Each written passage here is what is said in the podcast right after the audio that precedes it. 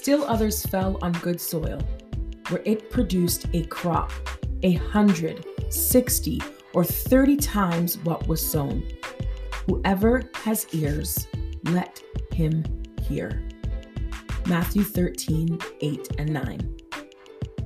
As each new school year begins, I seek out a quote that embodies what I envision for my year as a teacher.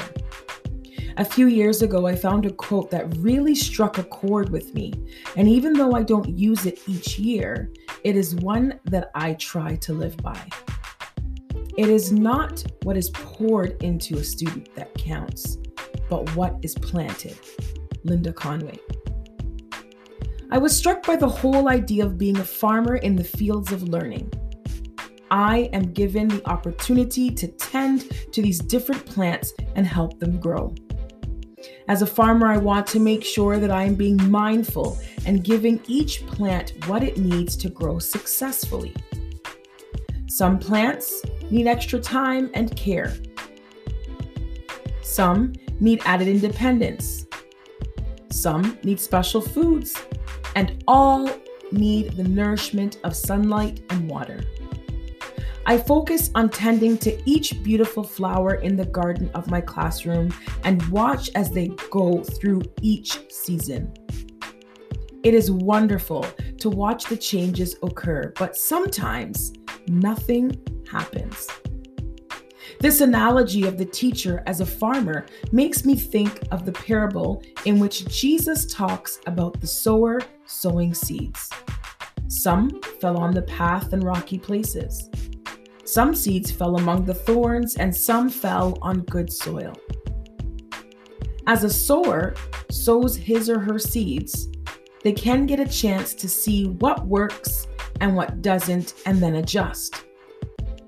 As believers, we not only sow into the lives of others, but we also sow into our own lives. Whilst tending to the farm of my life and planting seeds, I want to do the same as the sower. I want the seed to see what is working and what is not, so that I can weed out what is not needed and thus improve my harvest.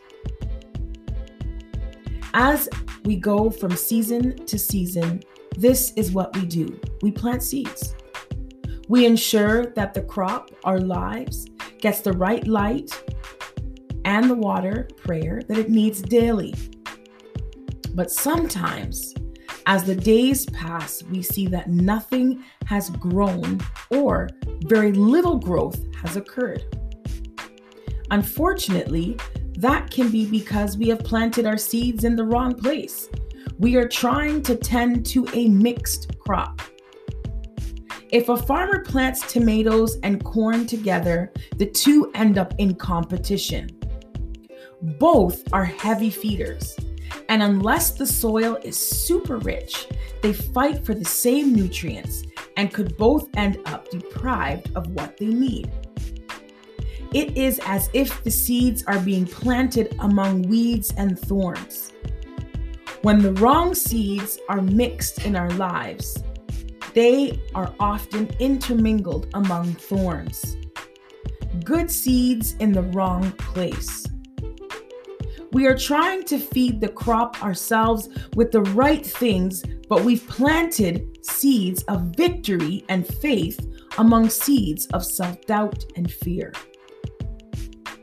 If we allow these seeds to take root amongst the thorns, the thorns will choke them, and the seeds of victory and faith will diminish and not take root. We will doubt ourselves more than we believe in the victory over our lives. Our little pots will find areas to further crack rather than hold fast to the potter's hand. In looking further into farming and soil preparation, I've learned a few things about getting soil ready for planting. Not all soil is good. So we must first prepare the soil. Ancient civilizations used fire as a mean of, means of preparing land for farming, burning out impurities, weeds, and even animal life that wasn't needed. Although that is not the most common method used today, think about it. Is there something that needs burning out on your land before you can plant? In preparing the land, we need to till the soil, but not over till it. Tilling the land stirs up the soil.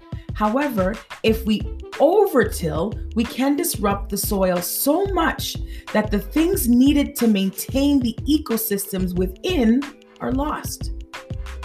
We don't want to till so much that we lose our humanity or our brokenness. The world is filled with broken humans, and we all need Jesus. Real sees real, and that helps us to draw others into the kingdom. Our soil also needs to have balance in the nutrients it receives. We shouldn't only be praying and asking without praising and giving thanks for what has been given. And we can't plant without pouring in the best nutrient or topsoil, the Word. Whether it's your own daily devotions, Bible studies, or being fed by Sunday sermons, whoever has ears, let them hear. His words will go straight down to the root, strengthen them, and allow the seeds to bring forth the right fruit. When we plant seeds in the soil, we also need to plant the right seeds in the right season. You cannot plant seeds for an administrative position when the soil is not ready. The preparation, study, and experience must be completed so that when it is time to bear that fruit, you are ready. In addition, the right seeds prepare the soil for other seeds. When you are mindful of when and what you plant, it prepares your heart and mind for the other bountiful blessings you will reap.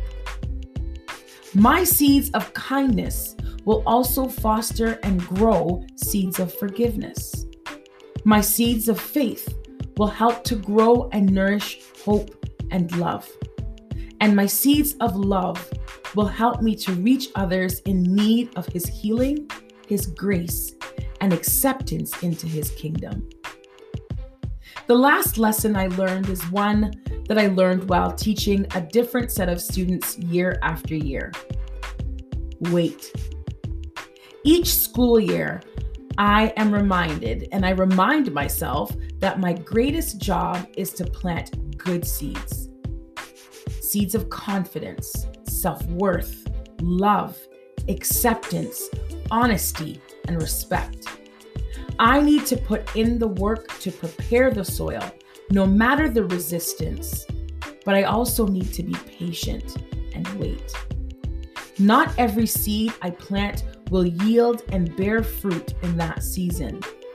But I walk in faith, believing that the seeds I plant will bear its fruit in its season. Sometimes years pass before I hear from a former student thanking me for the seeds I planted in their lives, and sometimes I don't hear anything. In those moments, I trust that I have been a good farmer and that those seeds that I've planted will grow. Creating good soil, even in our own lives, takes time, and you want good soil so that whatever you plant flourishes. What you plant and sow into your life makes a big difference. And when you plant those good seeds in good soil, they need time to take root. In the crop of our lives, we need to do the same. Wait on the Lord. Although your cracks may be many, wait on Him. Plant good seeds. Nourish the soil of your heart, mind, and soul. And trust that He will bring forth the right fruit in the right season. Just make sure you plant. From one farmer to another, the cracked pot.